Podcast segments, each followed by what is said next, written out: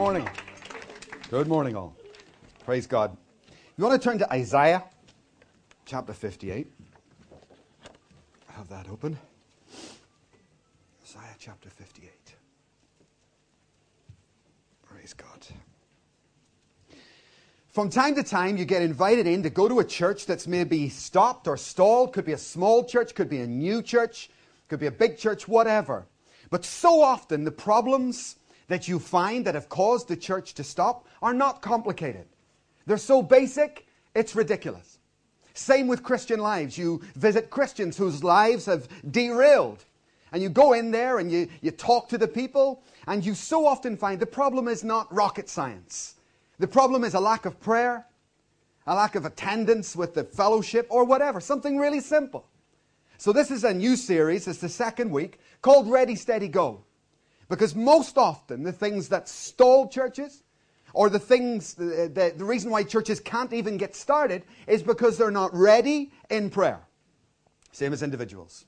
They're not steady in discipleship, or they're just simply not going in evangelism.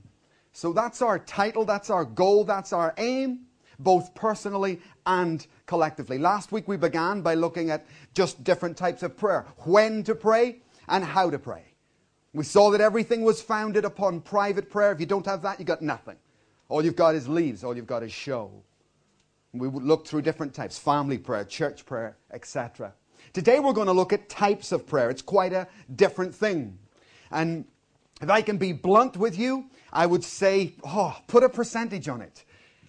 The number of Christians who don't know how to pray, even if they've been saved for 20 years, even if they're in church every Sunday, the percentage of Christians who don't understand the mechanics of basic prayer, huge. Huge. And you can tell that by the lack of success. By people praying the same prayer for like 20 years and not seeing answers. So no, I don't think we've got this right at all. One of the reasons we haven't got it right is because I think we're extremely religious when it comes to prayer. Prayer is the types of prayer are a whole toolbox. And I think one of the basic mistakes we make is we keep on using the wrong tool for the wrong job. There are many types of prayer, many facets to prayer. And if you only understand one, you'll never be able to build that house, as it were. There's a whole kit involved in prayer right throughout the Bible. And surely it's a good place to start in our Christian lives, is to really understand this topic. Churches struggle with it. There is no question in my mind. I was in a very large church of about 20,000 in Phoenix, Arizona, Phoenix First Assembly, very famous church in America. And I was with one of the full-time staff pastors there, and his job was prayer. That's it. He was a full-time prayer pastor, and he had been with the church something like 30 years. So I was fascinated to get to that man, and I had the privilege of going out for dinner with him, actually. And I was saying to him, tell me, how on earth do you get a church from 200 or 300 to 20,000? I mean, you were the person in charge of the prayer all those years. What did you do? Please tell me. And he began to just, through that evening, tell me about the different things that make a church grow and how fundamental prayer was. He began by saying, you've got to watch the weirdos. Yeah. You've got to watch the weirdos. People who draw attention to themselves. They try to kill the worship, to distract you whilst you're worshiping, and they will always try and kill your prayer meeting. And pastors are not strong enough. They feel intimidated. They sometimes feel as if they'll seem as if they're not spiritual because somebody does something or whatever that is distracting the people. He said, you've got to watch the weirdos. You've got to watch those who draw attention either away from worship so that when you're worshiping, you're someone's distracting you. And you've also got to watch it in your prayer. Right? Now, people will try and distract in a thousand ways. What they say, what they pray, what they wear. All those things to get attention on themselves. And you have got to spot them. And as a pastor, as a leader, as a cell leader, and you pastors out there around the world, you must spot those people. And you must deal with those people. And it's not easy. It's not simple. But I was shocked that was the first thing he drew my attention to. The second thing he said, typical church prayer meeting, our prayer meetings here is on Friday night. You may have your prayer meeting whatever day. But typically a church would appoint someone to lead that night. And that person should be given the honor and the respect to do so. So, for example, say we say to Leanne, we want you to lead next Friday's prayer. She's given about 4 days' notice normally. She'll fast, she'll pray, she'll go before God. And she'll come in here with what she believes is our target. And his second point to me was, you'll never build a church unless the leader is able to lead. See, this is what happens. Leanne will get up and put up the list. Someone will get up and take the mic and pray about something completely different. Hang on, you're not leading. You need to learn to follow as well as lead. And you're not leading this night. And you may well have something on your heart, but learn to follow the leader. Amen? Amen? Learn to be a follower as well as a leader. And the person will have a list that we've got to target. So his first point, watch the weirdos. Second point, be careful that no one derails the leadership in terms of the target in prayer, or you'll never hit anything. You see? And it can seem unspiritual when you say to someone, I don't want you to pray. Another thing he said, when people come forward to pray, don't let them teach. Some people want to share, what they learned that afternoon, busting to tell everybody. It's not a teaching meeting. It's a prayer meeting. He said, don't let them preach. Because when you put a mic in somebody's hand, that's what they want to do, right? Don't let them teach. Don't let them preach. Get them to pray. And get them to be short, sharp and sweet. Sound spiritual? You see, Jesus often warned about long flowing prayers, didn't he? All the time. He never liked it. Never liked it. In fact, his prayers were short. He said, you've got to keep them short. By the way, that rule doesn't apply to everybody. So often on Friday night, sometimes I've had to go to some of you and say to you, you're praying too long. I want you to shorten up. And most often the reaction I get is, you don't say that to him. You don't say that to her. No, I don't. Because the same rule doesn't apply to everybody. Some people can get up here and pray for 10 minutes, amen? And lift the place. Don't stop them. But other people are not anointed in the same way. With other people, you start to switch off after about 2 minutes. And they disengage the congregation. You have to stop that happening. The safest way is keep them short, sharp, and sweet. Another thing he said, when you've got your church prayer meeting, make sure the people know the difference between public prayer and private prayer. Not all prayers need to go over the mic. And people can make a very embarrassing mistake on that one. Praying things that they should never pray. So I'm just saying, in terms of prayer meetings and leading churches, it is not that simple. And often what seems unspiritual is actually the very thing to do. Funny, isn't it? Now, the last point was that he said, keep it simple. You hear so many people say, you can't drive this demon out or that demon out unless you know its name, and its email address, It's not that complicated. There is only one name that we need to know, right? Only one name. And if you concentrate on that, don't let them all in Western, society. We're really bad at that. We overcomplicate everything. Okay? Now, I'm very pleased with our prayer, the growth of the prayer ministry in the church. But we've got a long way to go. And today is really, I hope, a start in that. Just looking at the different types of prayer. Let's go back to the beginning. I'll repeat what I said. I don't know how many of you here, please don't be offended at me, or you at home. I'm just telling you how I see it. I don't think I'm wrong. I don't think many people know how to pray. I don't. I don't think we've got the basics. We don't know how to start. We don't know where to start to get an answer. Forgive me for using an example from my own life. It's just a recent example. I've shared it with some of you before. But it's a very good example to show you how to function in prayer. I'm lying in bed at night and I hear voices outside. And just the Holy Ghost speaks to me, someone's been murdered. And I wake Jeanette up. It's hard to wake Jeanette up. I said, hey, I think somebody's been murdered. And I get up and I look outside and I can't see anyone. Eventually, I look out the front window and there's 6 guys jumping over the fence. I look down, and true enough, someone was murdered just behind our house. Well, I got work to do all week, so I study and pray. That's a bad place. That really put me off living there. It really did, because I couldn't concentrate with that. And those guys are still in the area, you see. I needed to move so I can do my work. Trouble is, I got no money. So, what do you do? What are you going to do? I need a miracle. How do I? I've got no money. I'm living here. And I want to move. I'm living in A. I want to move to B. But I can't even afford a toilet in B. You know? I can't start. So what do? I'm going to pray for 30 years, am I? No, I need an answer right now. We're busy. Church is growing like a rocket. I need to get on with my work. I need to move now. Right now. And I intend to move. What do? How do you get an answer to prayer? Well, this is what I did. It's something you've got to do alone. I said to my wife, you stay at home. I'm going. And I went to the area I wanted the answer to prayer in, Bearsden. I said, you stay there, I go alone. And I walked through the streets. And I'm listening. I'm waiting. I'm saying, God, I need an answer for a home here. Did you hear that? Neither did I. Nothing. So I ringed you now. I'm on my way back. What happened? Nothing. A couple of weeks go by. Going back down again. Back down. Just walk down the street. Lord. Nothing. I think it was the fourth trip. About a month or something like that. Just standing in the street. Got it. Don't know what. I just got it.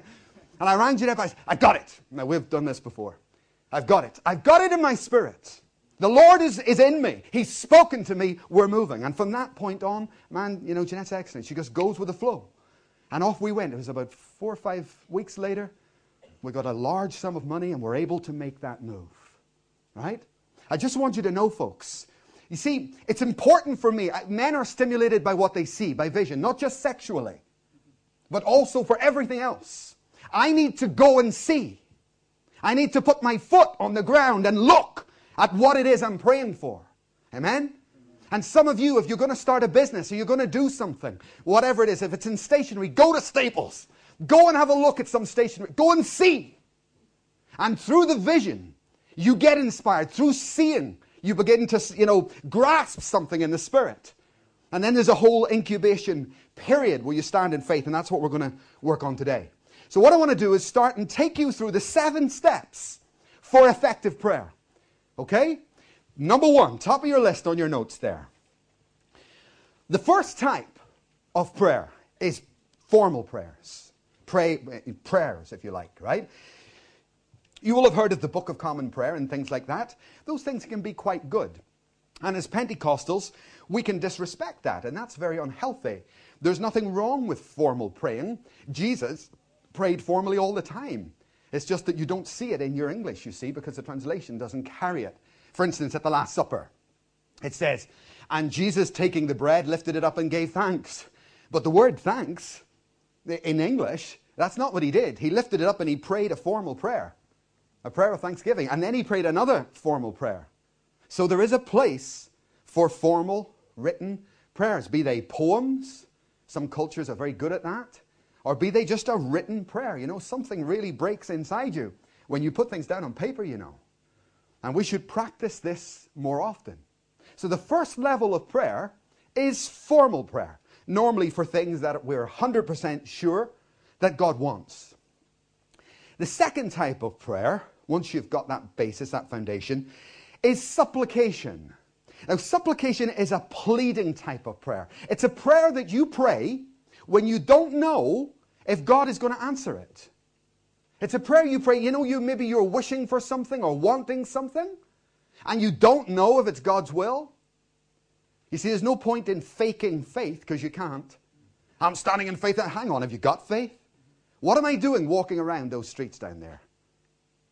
What I'm doing is I'm waiting for true faith. I'm waiting for the real thing, right? Supplication is when you haven't got that. That's fine. Supplication is what you do when you don't know. You know, God answers, God changes his mind. You know, you may be praying for something in your life and you really want it, and God says no. And you're just getting a stone wall. Do you know what? He might change his mind. If you keep praying, in a few weeks' time, in a few months, God may change his whole and says, do you know what? I'm going to answer your prayer. I wasn't going to do this. But because you remember this Syrophoenician woman? She went to Jesus. He was sitting at a table. And she said, Lord, she was pleading for her daughter. My daughter has a demon in her. And Jesus said, away, no. He said no. In fact, the Bible says he answered her not a word. She didn't have a word from the Lord. See? Now, what did she do? Supplication. Oh, Lord, she cried. Please, have mercy. Don't the children have the right to eat the crumbs that fall from the master's table? She pushed it. Even when God said no, she pushed it. And he turns and he says, look at this. He changed his mind. I said, okay. So that you would see that supplication works with God. Look at Mary, the mother of Jesus, when she wanted the water changed to wine. Jesus said no. But she went straight out and told them to get ready the pots and do whatever he tells you. Right? That's a sort of a belief, an act there that she knew supplication works. Right? So supplication is a prayer you pray. First your prayers, normal prayers. Then if you don't know the will of God, you can use supplication to entreaty God. It's a pleading type of prayer. Number three, the third type of prayer, so you start getting your engines running now, is the prayer of faith. And that's a prayer that's based on this, the Word of God. Right? That's why it's called the prayer of faith. Because you're believing either the written word, ideally the written word, or the prophetic word. I say ideally the written word because this is a more sure word of prophecy. And may God forgive me, but I'm always so much better in faith when I hear something than I read something. I've got it the wrong way around, haven't I? Are you like that? I'm always better. When God speaks to me and says something, I got all excited in faith. But that's not maturity, that's immaturity. Maturity is when I believe what I read. That's maturity. Because this is a more sure word. And the prayer of faith is first and foremost a prayer that believes this book. Right? You know what the Bible is? It is the infallible Word of God. Cover to cover. Now, I've studied church history. I've been to Bible college. And, I can tell you, folks, you wouldn't believe some of the history this book has been through. And many people fall away through that. I'm sure you could testify to that, Tom, in ICC and other places. But after, going through college and looking at all the history of the Scriptures and how they came together, I left that place with completely convinced that is the Word of God. Right? Cover to cover. Don't be fooled. Right? That is His promise to me. And more than anything, He speaks to us out of it. He endorses it so that you will know that it is His Word. Unbreakable. Standard all over time when they call it the anvil that's worn out many hammers. Because so many people have battered it and it's never shifted. So the prayer of faith is the prayer that stands on the written Word. And yes, fine to stand on the prophetic Word, that's fine. But try and make the Scriptures, the written Word, the basis for your prayers of faith. When I first got saved, I remember hearing a very reputable pastor once say this, and I was confused. He said, when you pray for something, you should pray once and then not pray again. If you pray again, you didn't have faith. You should pray once and then never pray again. Because the person who prays again is double-minded. And that, as much as in one sense he could be right on the prayer of faith, but I wouldn't put it the way he put it, it was a very confusing thing to say. And it was incomplete. The truth is that by all means you can pray once and see and have faith for the answer. But that's not the only type of prayer. Right? In fact, Jesus commended two very different types of prayer in two different parables. If you remember the persistent widow. Remember, she continued to pray, not just once or twice, but on and on and on. And she was commended not for her faith. It wasn't a prayer of faith. For her persistence. Right?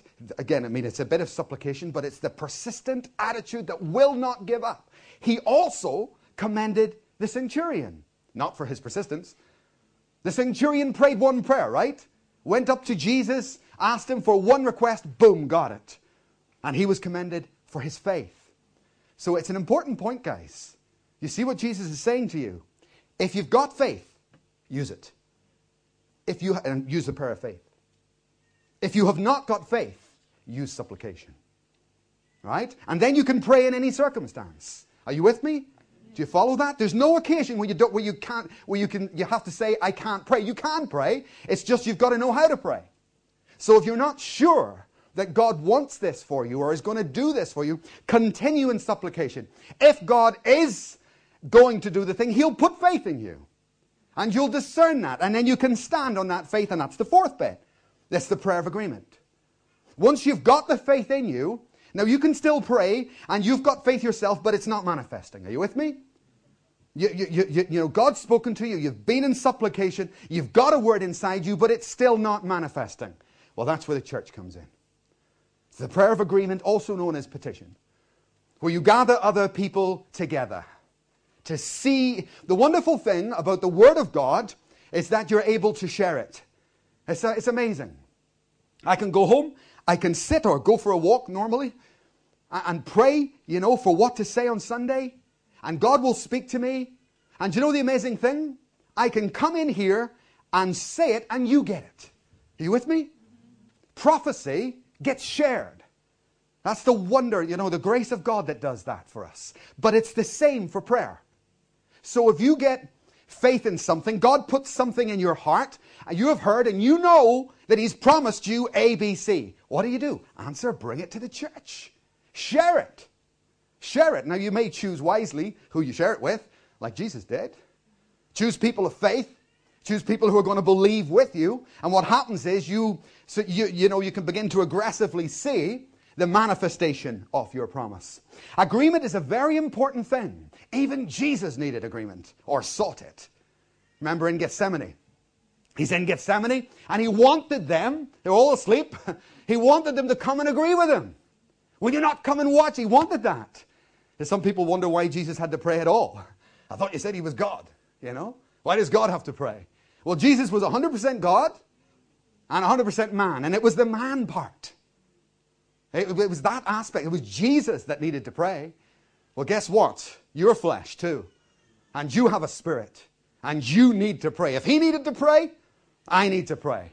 And if he needed or wanted, shall we say, that agreement, man, I need that agreement. And that agreement is first and foremost with God Almighty. That between me, you know, me and God, you and God, there's a complete agreement, a relationship, like we've done with He's Got Nothing on Me. There's a communication ongoing between you and God. That's agreement. But if something's out of sorts, you've lost that power of agreement. Remember, the Pharisees came to Jesus one day, and they asked him a question, a bit like a prayer. They entreated him to say something about John the Baptist. And Jesus very quickly responded, I'm not answering you until you put this right, how you received John the Baptist. And it's the same for us. The prayer of agreement is first and foremost based upon my relationship with God. I've got to be in tune with Him. Secondly, for me as a married man, I've got to be in the right place with my wife. What does 1 Peter chapter 3 say? Keep a good relationship within the home, agreeing amongst yourselves, lest your what be hindered? Prayers. So disagreement within the home causes hindrance to prayers. And husbands particularly, you would do very well to make sure that doesn't happen. I've shared with you many times. We're like any other couple. From time to time we disagree. Absolutely. But the one rule, and praise God, in our house, no disagreement will last more than like 2 seconds. We'll sort it out, and we will sort it out now so that there's nothing between us. You can't afford to have that. Not with God and not with a partner in marriage, I can tell you. Don't tolerate it. Don't, because you're being ripped off. Your prayers will not be answered. And lastly, agreement with the church, of course, that you should stay in good stead with your church so that you can pray together with them. So you begin to see the foundation and the progression of prayer. You start with, if you like, formal prayers, Our Father or whatever, and a time where you pray. Supplication, if you don't know if it's God's will, you can use entreaty. You can go before God and plead your case. Then you may hear, and that's the prayer of faith, when He puts faith within you. If you're still not seeing success, even though you know that God has spoken to you, even though you know God told me, He said this to me, why has it not happened? I've brought it to the church. We have prayed. It's still not working. Next step. Number 5, start fasting. And the scriptures have many promises about this. In fact, that's your Isaiah 58. Isaiah chapter 58 is, I won't read the first few verses, but from verse 1 to verse 7, God talks about the type of fasting that actually brings an answer to prayer. Okay?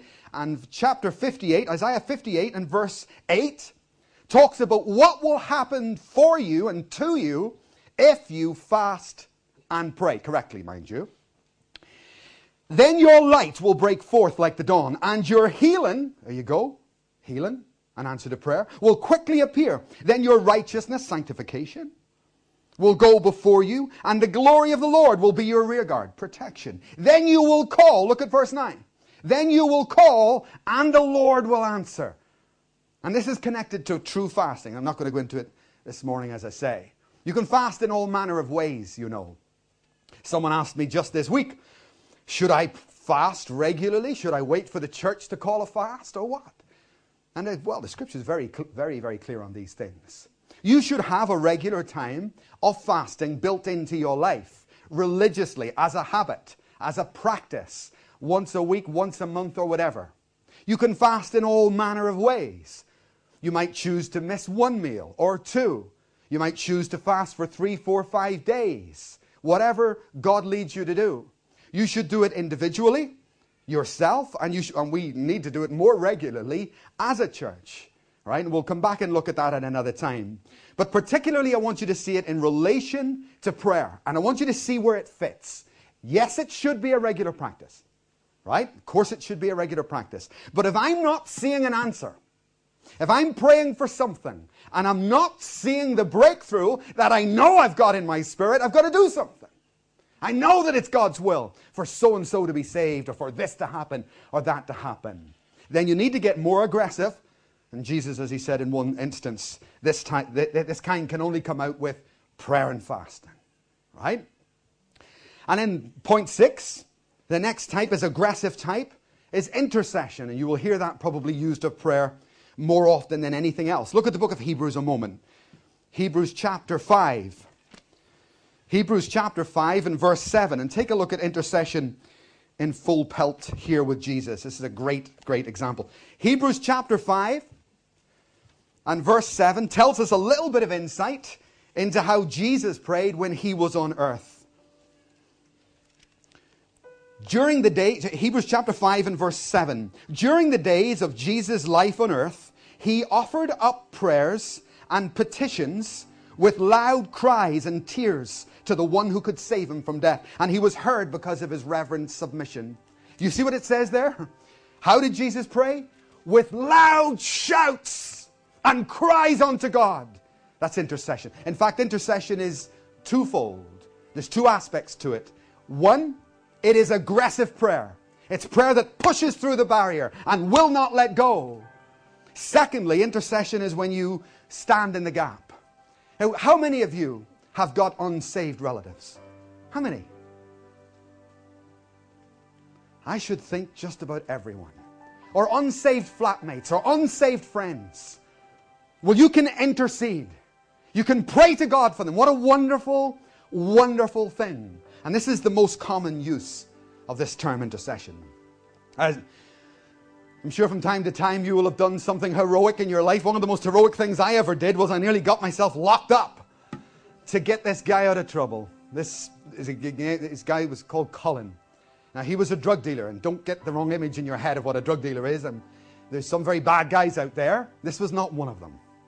He was a simple-minded man who just happened to be born in the wrong street at the wrong time and got addicted to drugs. But he helped me so much in the church. And he used to sell ecstasy to feed his own habit. But Colin was a gentleman. A simple mind, but a gentleman. And I felt very sorry for him. His little mother used to make him bread rolls and come down to the street and feed him, hoping that the food would make him not want heroin. Sad and lovely, lovely man. Sometimes we get stereotypical images and they're not true, you see. He was a nice guy. Anyway, the police did a raid and they caught him with 38 ecstasy tablets in a plastic bag. And they held up the bag in front of him and they said, and it was read out in the court, "Are these yours?" And his reply was, "They might be." That's what he said. Wrong answer. They might be. What do you mean they might be? So he was going to be facing quite a serious prison sentence for that. They were clamping down because Veronica Guerin had just been shot in Dublin. And I ended up in the witness box for him, you know. And on the day, we were praying for the best judge we could get, and we ended up getting the worst one. A famous, famous judge, won't mention any names. And, she was notoriously strict in her court. You don't move, you don't breathe. I mean, your phone goes off, you're in trouble. I mean, trouble. Serious, she's infamous. Like 7 days. She was tough cookie. Everybody dreaded getting her. We come in, it's her. So I'm in the witness box and Collie's standing, doesn't know which way's up. And she's totally intolerant to drug addicts. So she's went, yes, what is it? I said, Judge, I know you see people all day, every day. So do I, actually. We run a drop-in center. Get on with it. Well, it's just that Colin's not like so many others. I know him. Is that it? I said, no, but he's got a good mom who looks after him. Oh, quiet. And she got her pen. And I thought, I can't speak. I'm told to be quiet now. So I let a little bit of time, and she's fiddling around. I reckoned that he would never make it. I reckoned he'd kill himself. That's what he said to me. He said, I can't hack it. Those men frighten, prison frighten me. I'll kill myself. He said it again and again. So in the dark, I thought, I'll speak. I said, Your Honor, with all due respect, and she looked, you spoke in my court. With all due respect, what I'm saying to you is, this man is a little different from, be quiet! She fiddles around with her paper. Now you got a choice to make. 7 days is not that long. I thought, so, like a little bit of a moment goes by and I think, Your Honor, with all due respect. And she didn't stop me. I said, he's got a mum. He's not like the others. I know this, that, and the other. And I pleaded his case. And in the end, she said, quiet. And her head went down. And she seemed like forever to me. And she looked up and she never addressed me again. She just spoke to the man. And she said, there must be something special about you, young man. Because all day I get them in here, wasting our time. But I'm going to let you go in his charge. And we had to reappear 6 months later. Do you know what that is? Intercession. She wouldn't have done it for him. Right? And this is the wonder of being a born-again Christian. It's the wonder of being a child of God. That you have got the blood of Jesus on you, which gives you permission to enter the holy place, to talk to the Father, to intercede for your loved ones, for the nation. What an honor. What a privilege. Intercession. A precious, wonderful thing. And yet we don't do it. Don't do it because we don't maybe realize it. Don't understand the necessity of it and how important it is. The privilege of it. So you can see there is a progression in prayer. Right through your Bible. You never have to say, there's nothing I can do. Even if you think it's not God's will. You can, if it provided it's a good thing. You can use supplication. When you've got the prayer of faith and you're still not breaking through, bring it to the church and we'll pray together. If you're still not breaking through, fast. And point 7, at all times, remember the importance of thanksgiving. I will enter his courts with thanksgiving in my heart. I will enter his gates with praise. I don't think that God can resist a grateful child. And my son, he's got his faults and he's got his feelings. But I tell you this, all his life, he has been grateful. And I marvel at it because I'm not like that. He's just blessed with a good disposition. And when you would give him something when he was a kid, like you give him, you know, a bag of sweets or something, he'd go, whoa, thank you, thank you. And he really meant it. And I used to say, whoa, he's really got a grateful heart. And he began to grow. And now he needs this or that. And you give it. And to this day, I marvel at James's appreciation, respect, and honor for that which he would be given. Do you know what that does to me? It causes me to give. Because I'm not damaging you. I'm not hurt. Believe me. If anything that I would give him would harm him or spoil him, I wouldn't give it. Even if he hated me for it, I wouldn't give it to him. Because I love him. And I want him to succeed. So I wouldn't bless him. But the great thing about James is I can always bless him. And I can bless him more than he would even ask or think. All because of one little thing, a trait. He's thankful. He has a grateful and thankful heart. A grateful and thankful heart opens the gates of heaven. in all our prayers and all your supplications, remember to thank your God. Now, I don't know what you're praying about this morning, but God has been absolutely moving in this church in terms of prayer and faith. So, stay with it, guys. 5 weeks ago, Pastor Olumide spoke on Sunday night on faith. And I sat there. Do you know, listen to me, look at me. This is important, really important. He started to speak up here on faith. And do you know what happened as he began to speak? Half of you started to fall asleep. There was nothing wrong with his preaching, let me tell you. But you got to fight for some things. You got to fight for them. And as he began to bring out the truth of faith and power and seeing an answer, the more he brought that word, the more sleepy and the more fighting had to be done. Right? And I felt it in the room. And when he came off, I said, whoa, man, you had a battle. Because it was something good. And you were being opposed in the spirit realm. And the silly thing about most Christians is they don't fight back. Oh, I'm feeling tired. What did he say? Yeah, man. And miss the point that it's a day of battle. And I hope you're, what I mean by staying with it is this. Get with the game plan. First of all, he's got nothing in me. First of all, you clean your temple. And then you combine that with faith. Faith works. You start to put the two together. Well, you've got a clean temple. You're interceding. You're praying. And you're putting your focus on the power of the Word of God. And we start to see breakthrough. Personally and collectively. I thank God for this church. I really do. I started telling you about 2 years ago that we would be 3,500. Some Christians are terrible, you know. They're always poured cold water. Aren't they? You say something good, oh no, it'll never happen. Do you know in this place, not one person has said anything to me other than trying to figure out where do we put those people? How do we transport them? And I've been listening.